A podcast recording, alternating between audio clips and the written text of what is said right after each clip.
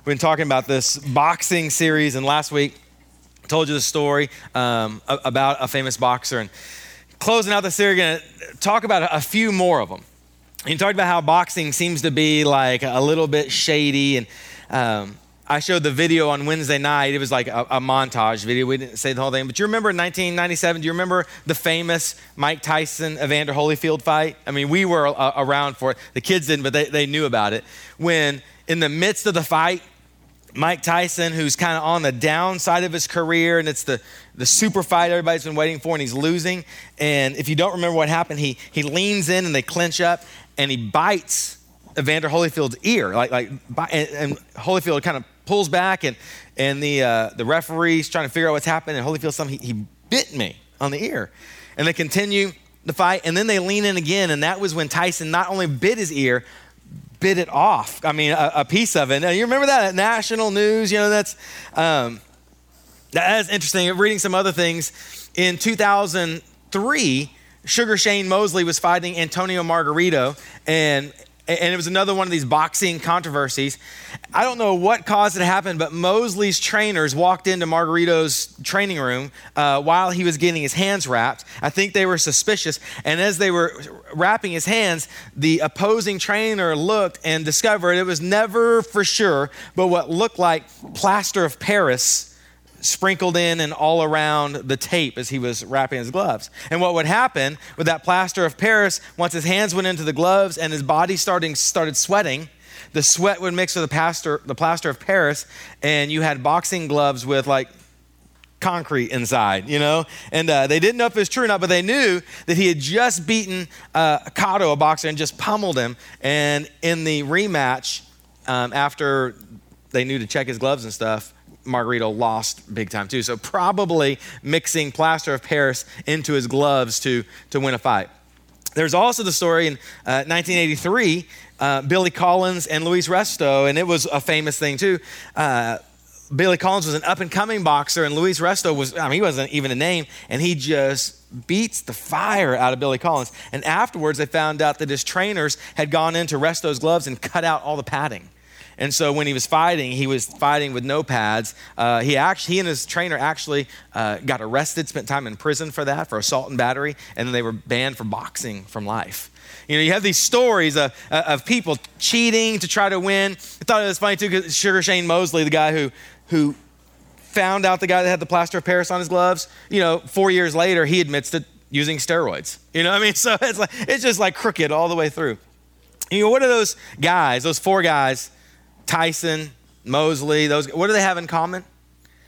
I think we would easily say they were, they were cheaters, right? I mean, they, they definitely have that in common. They were trying to look for a leg up. But on the flip side of that, while they were cheaters and that's not okay, they had something else in common that they share in common with us.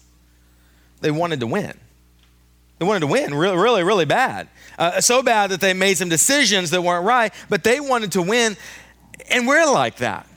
Uh, and I'm not saying you're going, you're going to cheat, but every one of us in here, I mean, we want we want to have a good future, right? I mean, we're right now you're working and you've probably, you know, a lot of you in the last month or two, you've gone back and, and checked your retirement plan. See, where are we at? Because I'm thinking about my future because I, I want to be, I want to retire one day and be successful. You're in here probably because you want to build a great family. You want to have kids who are, are spiritually mature. But if we were really honest too, if we were sitting around in small groups, and, and I don't, I'm not shaming you, I feel the same way, we'd also want our kids to be successful, right? I mean, you want to. I mean, you want your kids to go to college. You want them to to have a career one day. Uh, especially if you looked at your retirement last month and it's not doing real well, then all the more so you want them to be doing well so they can take care of you. You know, if you're a business owner, you want to build a business. We we want to win. We want to succeed. Some people would even say that that that is actually the image of God inside of us. That God is creator you know, as creator, God builds and, and he makes and he moves things forward. And, and some people would suggest that inside of us, you know, we, we have that, that we're, we're drawn to that. But when we have those moments in our life where we're trying to move along the way, invariably what happens is we'll get confronted with the opportunity for a shortcut. You're going to have some time where, where you're, I'm, I'm trying to go here, I'm trying to build my business, I'm trying to do whatever it is. And Satan, because this is the way he works, and we're going to see this in a minute as we look at the scripture, Satan is known for trying to provide the shortcut to us. He, he wants to get us to think, you know what? I'm going to step up here, so if anybody needs these chairs, you can come down. I won't be standing on top of you. The, he, he would say, man, this is great, but you know what? There's, there's an easier way to do it. There's a better way. In fact, there's a way you could get from A to B. You can accomplish your goals. You can accomplish your dreams. You can accomplish all the plans. Some of those plans, goals, and dreams are the things that God has, has like etched onto your heart. They were His goals, plans, and dreams for you. They're not bad. And Satan has said to us, you know what?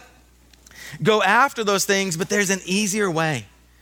You don't, you don't have to take the hard way. You don't have to go through the pain. And we have these shortcuts. I'll give you an example uh, from the pastoral world. I had a guy that I knew that was a pastor, and his, his goal, his dream, was to be president of the Southern Baptist Convention. I don't know why anybody would wish that on themselves, but that was his, his goal and dream of what, what he wanted. Um, and, and, so he was making decisions to work that way, and we would say that's not a bad goal or dream. Like I said, it's not for me, but not a bad goal or dream. Something that you know would be a, a great thing on a resume, something as a life goal. Hey, I, I accomplished this. But in talking with one of his friends one day, and talking about this dream, he started talking about all the things I have to do. I need to, I'm gonna have to, as a church, we're going to build a building because they're gonna wanna see that I can build. I'm gonna have to write a book because everybody before me has written a book. And then he looked at one of his friends, one of his close confidants, and he said this. He said, You know, I wanna do all that, but I'm gonna be honest with you. The home life isn't really good. Says that to his friend. And he says, My marriage right now is on the brink. But here's how the temptation sneaks in. His next response was this this is a guy who loves God, he's a pastor, but temptation sinks in. He looked at his friend and he said about his marriage, but sometimes you have to sacrifice things to go where you want to go. And, and, and his friend just looks at him like, Are you listening to what you're saying? Are you hearing what, are, are you hearing what you're saying?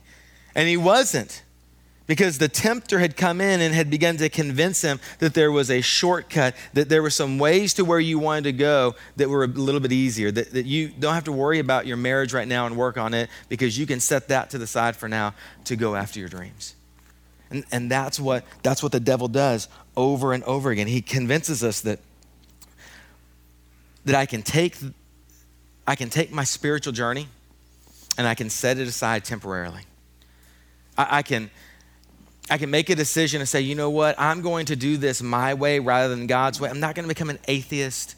I'm just, I'm just going to take what I know is right for now. I'm just going to set it to the side just for a moment.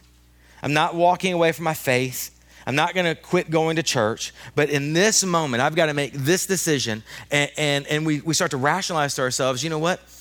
This is the way the world works. You can't be successful and do it always the right way. That's just the world is broken that way. And so, so I'm going to have to do the world, play the world's game, the world's way. I'm not walking on my faith. I'm just setting it aside temporarily, and I'm going to come back to it, and everything will be okay. And that's the third temptation we're going to see. You can turn over to Matthew 4, and we're going to look and, and see what Jesus says. And as you're flipping there, and we'll review it in a second, I, I want us to understand this taking a shortcut doing it our way, the easy way, rather than God's way, can have disastrous consequences. You know, in 2011, I'm sorry, in 2000, uh, there was a Russian submarine.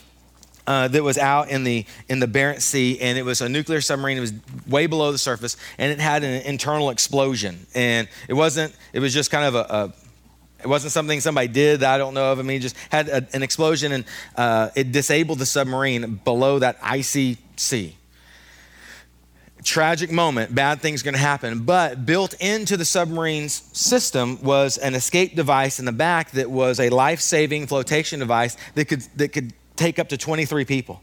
And so they did what they were supposed to do. The explosion happens, and people are trying to, to fix the sub. But the people in the back of the submarine knew if something like that happens, we go to the flotation device and go to safety.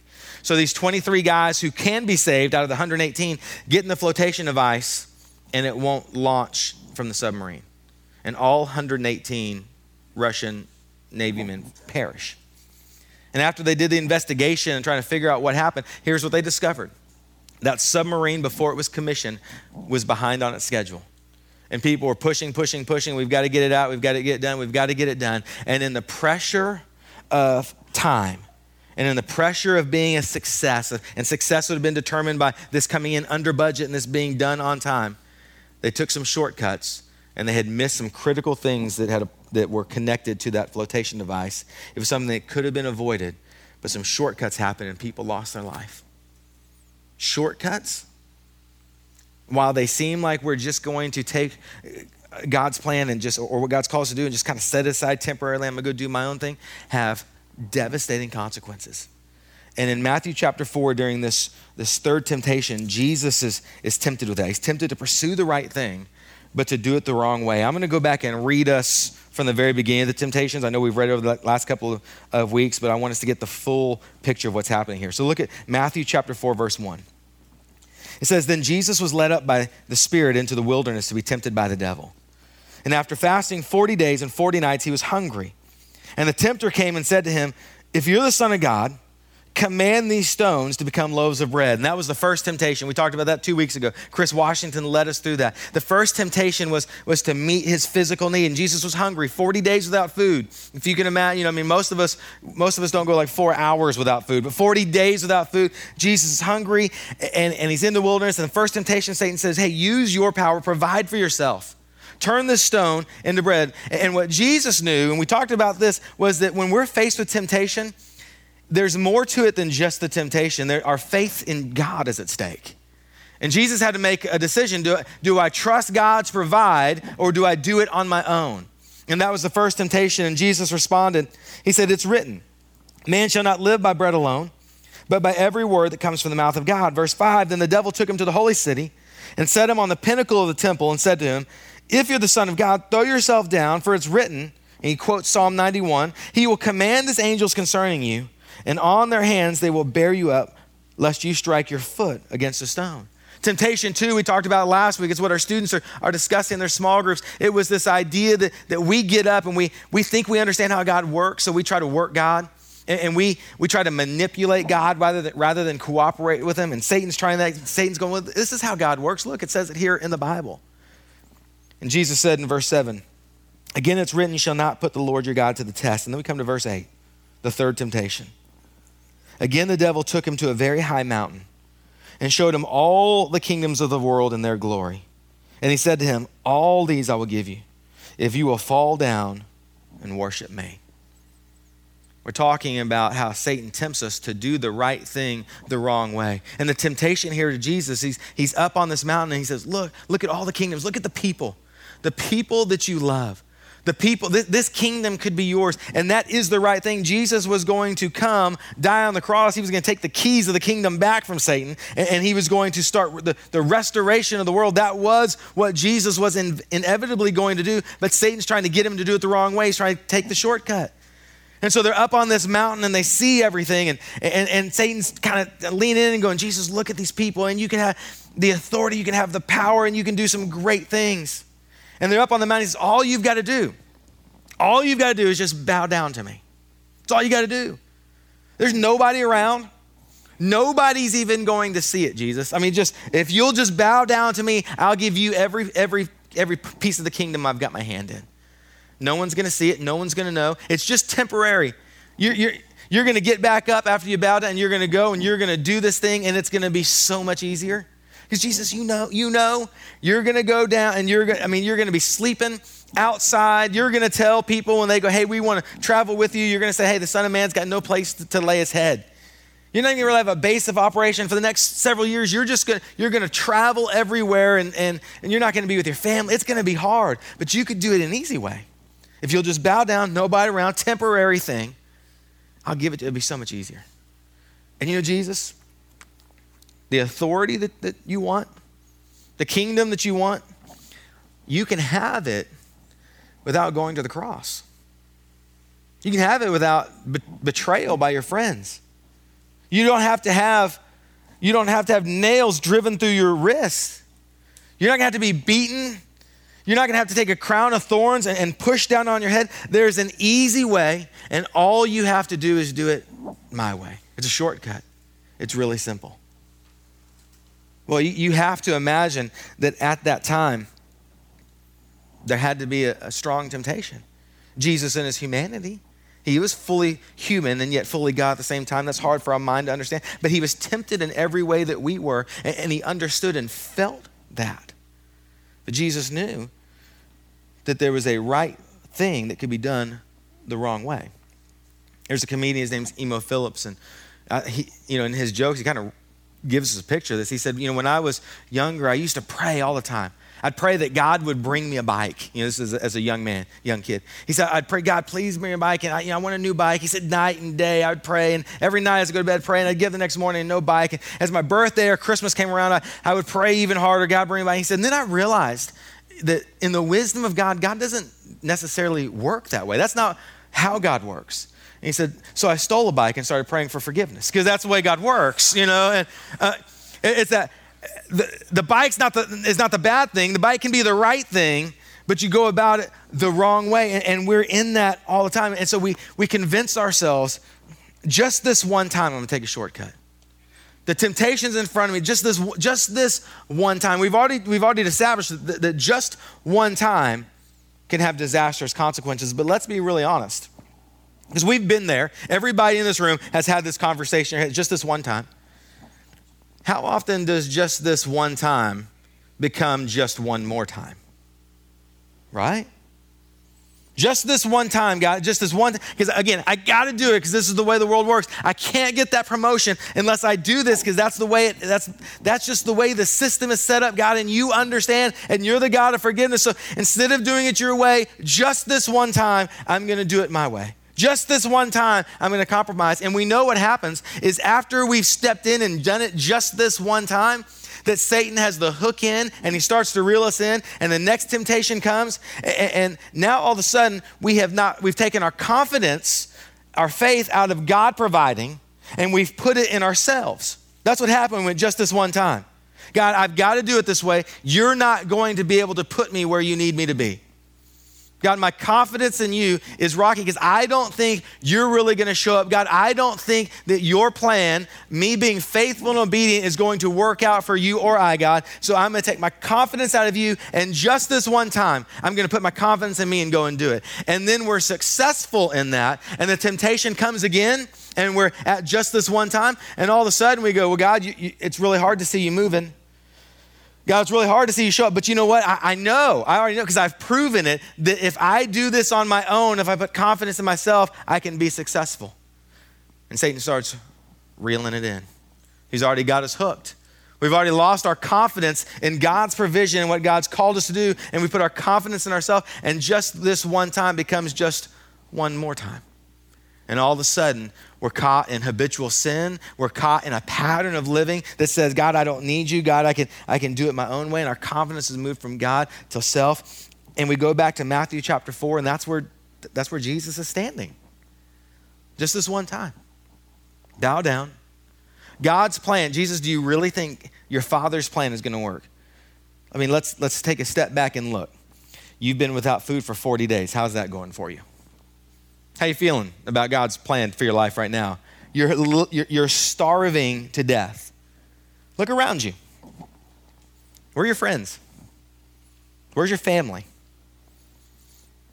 You're the son of God. You're out here all alone in the middle of the wilderness. it's just you and me, buddy.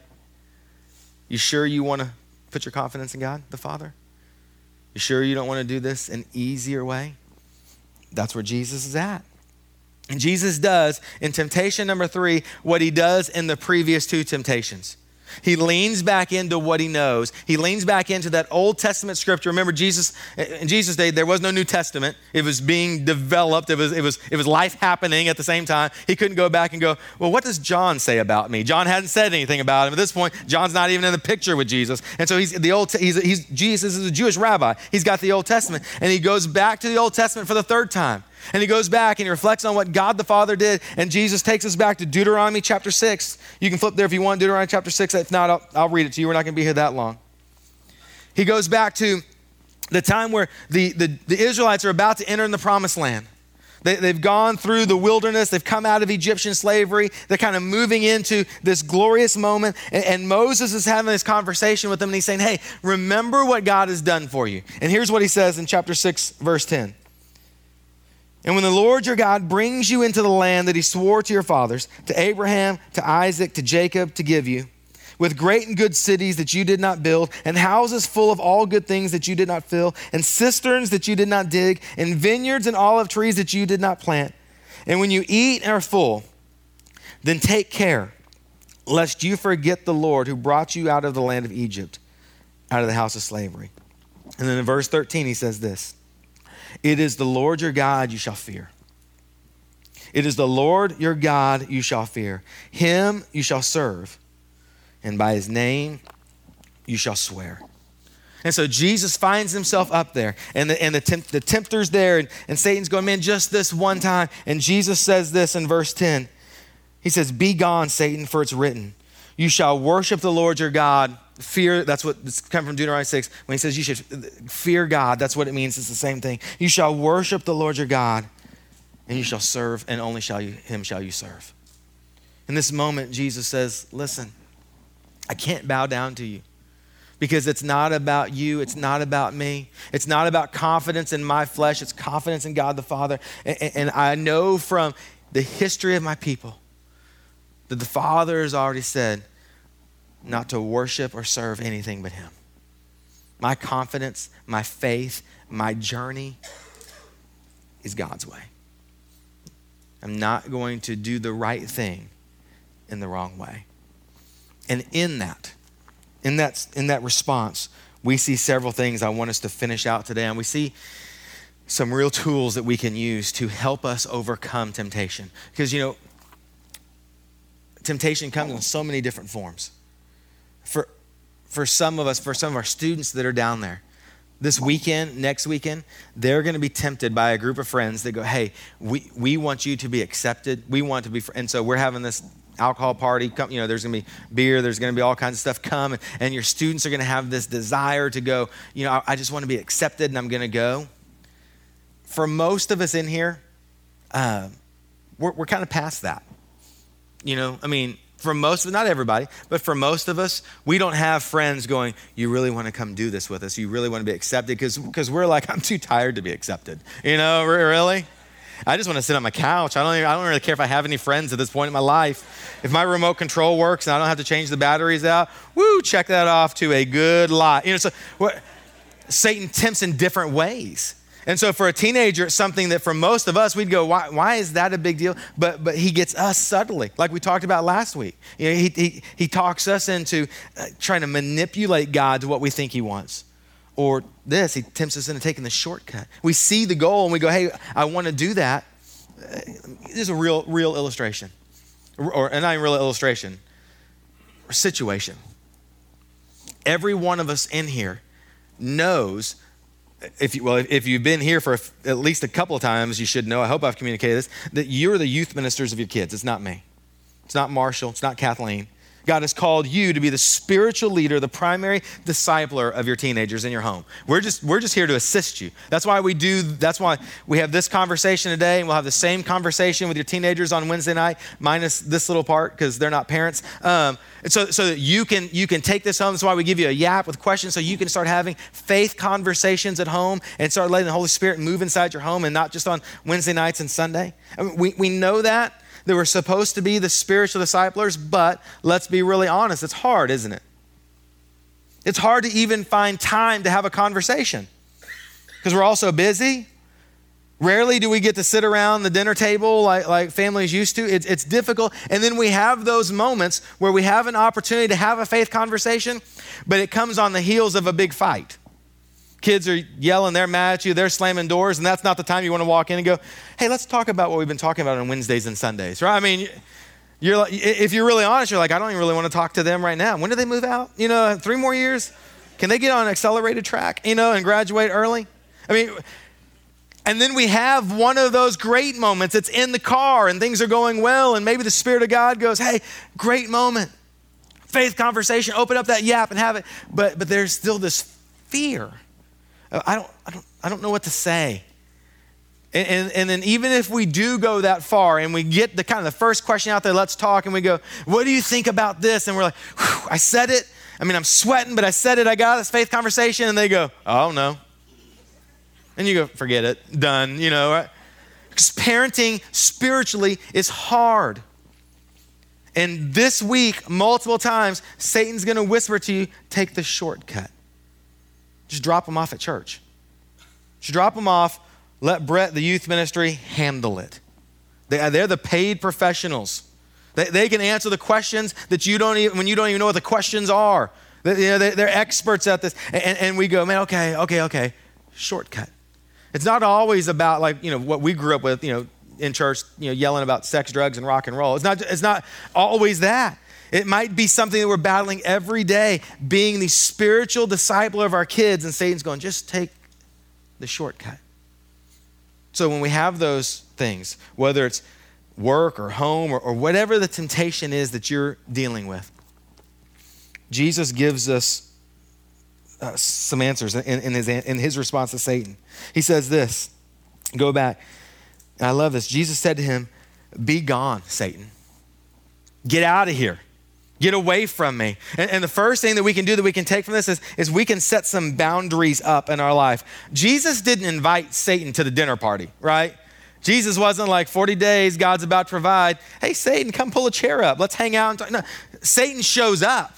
That's what, the, that's what the tempter does. He, he shows up. Most of us aren't walking in going, hey, I'm going to over here because I'm going to be tempted over here and I'm going to have a chance to prove how spiritually strong I am. No, we're about going about our lives and, and Satan shows up. And Jesus, through these three brief conversations with him, has enough of him. He goes, Get away from me. Separate yourself from me. There's this boundary. You're, you're over there. Get out of my presence. And, and, there's, a, there's a spiritual principle here that we can, we can lean into when it comes to temptation. It's setting some boundaries up. It's knowing that we're not going to let Satan continue to have an impact in our lives. And for some of us, that means walking away from some relationships. It might mean changing jobs. It might mean doing something totally different so that we can, we can separate ourselves from temptation, temptation places. We can move ourselves out of the realm of people. I, will tell you this if, if uh, this could be guys too. I almost said ladies, maybe ladies more than guys, but guys. If you've got some friends that every time you get together, you find yourself gossiping, here's the boundary stop getting together. That's hard. It's hard when your friends go, How come you don't want to go out to lunch anymore? You're not going to want to say because you're a bunch of gossips, you know? You're not going to say, Well, because Jesus said, Get, get away from me, Satan, and you're kind of like that for me. I mean, if you say that, you won't have to worry about the lunch invitation the next time. Uh, so you, but I mean, there's some, but that's hard for us. Please don't pretend like avoiding temptation's easy. It's difficult to say, hey, I'm going to set some boundaries and I'm not going to cross those boundaries because when I cross those boundaries, there's danger. I mean, you, you, you communicate that to your teenagers all the time. It's not just a teenage truth, it's a, it's a life truth for us as well. There's a book that was written several years ago. It's called Over the Edge. And, and a guy documented all the deaths that happened at the Grand Canyon, which says that you can write a book about anything, pretty much. Um, over 700 people lost their lives in the Grand Canyon. And that's not, that's not you know, crazy to believe. You're talking about, it's like, I think 227 miles long. I mean, it's, it's huge, 18 miles wide, a mile down. And a lot of the deaths have been like airplane crashes. People have uh, been hiking and gotten lost and dehydrated. People have rafted and had rafting accidents. There's been people that have gone there to, to take their life. But some of the tragic ones are the ones like in 1992, this 38 year old dad out there with his family and kids, and he, his, his, teenage daughter's there, and they're taking pictures, and he thinks it's going to be funny, and, and, jumps over the boundary, and because he knows there's a ledge right below the ledge they're standing on, and falls off to scare his kids and then stands up on the precipice that was right below. Ha ha, jokes, games, fun, and it gives out beneath him. He lost his life. So easily avoidable. That's why the boundaries were there. Somebody had come along and said, This, across this line, it is not safe any longer. And when we jump the boundary, we put ourselves in danger. So talk about temptation and how do I how do I how do I do what God has called me to do? Step into the life that God's called me to live without trying to take shortcuts, without trying to do it the world's way. You set some boundaries and you go, you know what? I know that there's danger on the other side of this. If you struggle with finances, that's a spiritual issue. Because God has given you resources. He's given you resources to do things for the kingdom. And if you find yourself in a lot of debt, you find yourself spending money more than God is allowing you to have, that, that's a spiritual problem. You may need to set some boundaries. You might do that by going to a cash only system. You might go, hey, no more credit cards. We're getting rid of them. If we don't have it, we can't spend it. You know, I mean, that, that's a way you set up a boundary. You know, I, I use this illustration all the time unapologetic about it because in the world in which we live pornography is one of the one of the most spiritually um, or, or dangerous or dangerous things to our spiritual life. And i tell people all the time on my work computer home computer ipad and phone every piece of technology i have i have uh, triple x church's uh, safety stuff to keep me from going places. Because i know that i have to set some boundaries in my life because I know as an American male who God has made to be visually oriented, that that temptation will come. And so I've put the boundaries to go, God, I'm not crossing these boundaries and there's consequences. And I've set some up that I know there'll be major consequences because people will find out if I, if I go and do that. You got to set boundaries. So the question is, what boundaries are in your life? You know, you know, I could ask you right now, name me two or three ways that Satan tempts you. What, what are your two, three biggest weakness areas? You'd know them. It, it, may, it may be something that is not as, you know, it may not seem that big. It may be gossip. It may be something like that. It may be uh, your temple, the, your body, taking care of it, and you're not doing it. And God's convicted you of that. And, and what are your boundaries? What are you doing? Jesus drew one. He said, Satan, get away from me. Get out of my presence. I'm not walking near you. I'm not walking with you. I don't want to hear your voice, see your face, smell your cologne. I'm, I'm, I'm at, get out. Here's the second thing, though, we see Jesus says, Be gone, Satan, for it is written. Not just this time, but in temptation number one and temptation number two, Jesus says, For it is written. And so Jesus helps us understand that one of the ways you can battle temptation is to memorize scripture. That's what Jesus did. I mean, there, there's, there's no picture in here. Again, they didn't have a printing press, so it would have been scrolls. It's not like when Satan's talking and Jesus is like, well, hold on. I got some scrolls over here. Let's see. Uh, Deut- Deuteronomy. That's I need. Nope, that's the first half. You know, okay. Uh, right here, Satan, here's where it's written. You know, three minutes. Jesus just knew the word. It was, it was in his mind, it was in his heart. Psalm 119, 11 says, I hide your word in my heart. Why? So that I may not sin against you. I memorize scripture, the psalmist said, so that I will be able to avoid temptation. So we draw some boundaries. And again, talking about hard and easy, it is not easy to memorize scripture. We are old. Let's just own it. We're forgetting more things than we can remember already. You know, I, friends, I'm 39, and, you know, I was saying something, and, you know, my friends goes, well, just wait till 40. You know, like at 40, apparently you just go stupid. I, that's why I, I don't know. I mean, that's what they're like making me feel like. You know, they're like, just July 20th, 2015, you're to wake up and like drool on yourself and not remember your kids' names and things like it's, it's harder now than it's ever been. Uh, my good friends James and Angela Roberts are here. They're our Polish missionaries. They've been in Poland now for several years and, and they're learning this language. It's a memory thing. They've got two daughters. Guess who the best Polish speaker is in their family? Macy, the youngest one, right? Yeah, I mean, like, we, like, if I'm in Poland with them and I've got to go someplace important and they're like, hey, we'll interpret with you, I mean, we're like, just send Macy with us. You know what, she eight now?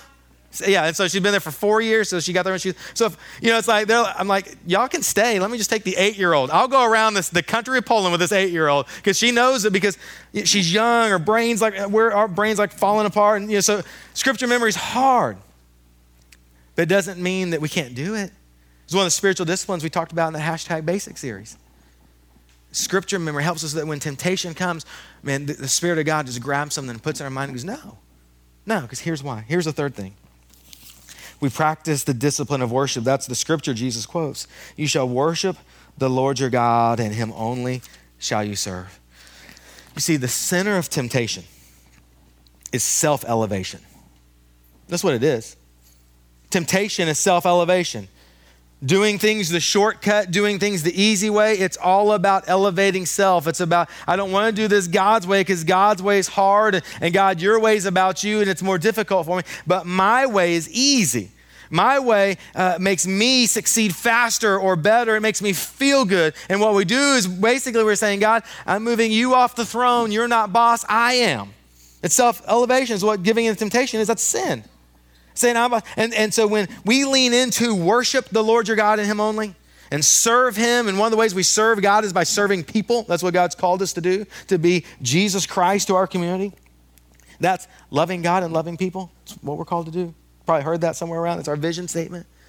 Worshiping God. When we, the more we step into worshiping God, serving Him, serving people, we leave Him on the throne, we take ourselves off, we grow intimately deep in relationship with Him. And the more intimately deep in relationship we grow with God, the more we begin to connect with Him, the more we begin to think like Him, the more we're transformed in the likeness of Jesus, which the theologians, the seminary professors call sanctification. It's what we're called to do to be more like Jesus tomorrow than we are today. And we do that by worshiping God and serving Him alone. And the more we become like Jesus, the less power temptation has over us. Was Jesus tempted? Absolutely. Did he feel it like you and I did? Absolutely. Scripture's clear on that but he had some tools. He had some things that he had done, some, some journeys that he walked in, some decisions that he had resolutely made beforehand that allowed him to avoid temptation. Now, we've been talking about for four weeks. If, if you've missed some, you can go back and get them on iTunes. They're, on, they're up on iTunes. You can get them from the Youth Ministry website. Talk, so, what do we do? There's the guy, I'm forgetting his name, I have to look. I wrote me some notes. Um, Craig Chicos. Craig Childs. I can't read my own writing. His name would be Craig Chicos. Craig Childs. I think we're going to record on Wednesday rather than Sunday just to avoid Craig Chicos on the, uh, on the iTunes. Craig Childs is this researcher reading his story. He's out in, in the, uh, in, in Arizona and as he's doing research as an environmentalist, he, he's on, on, foot, he's not in a car, and as he's coming up to this uh, watering hole, there's a mountain lion at the watering hole and he sees it and he steps back because he doesn't want to engage mountain lion. He's got no vehicle, not a good place, and he's, he's wise. Mountain lion doesn't even know he's there. Mountain lion drinks water. The mountain lion walks back into the bush. Waits a little bit and he goes out and he's studying tracks around the water, watering hole. And before he does, he does before he bends down to start studying tracks, he does what he always does and he kind of scans around, making a safety check.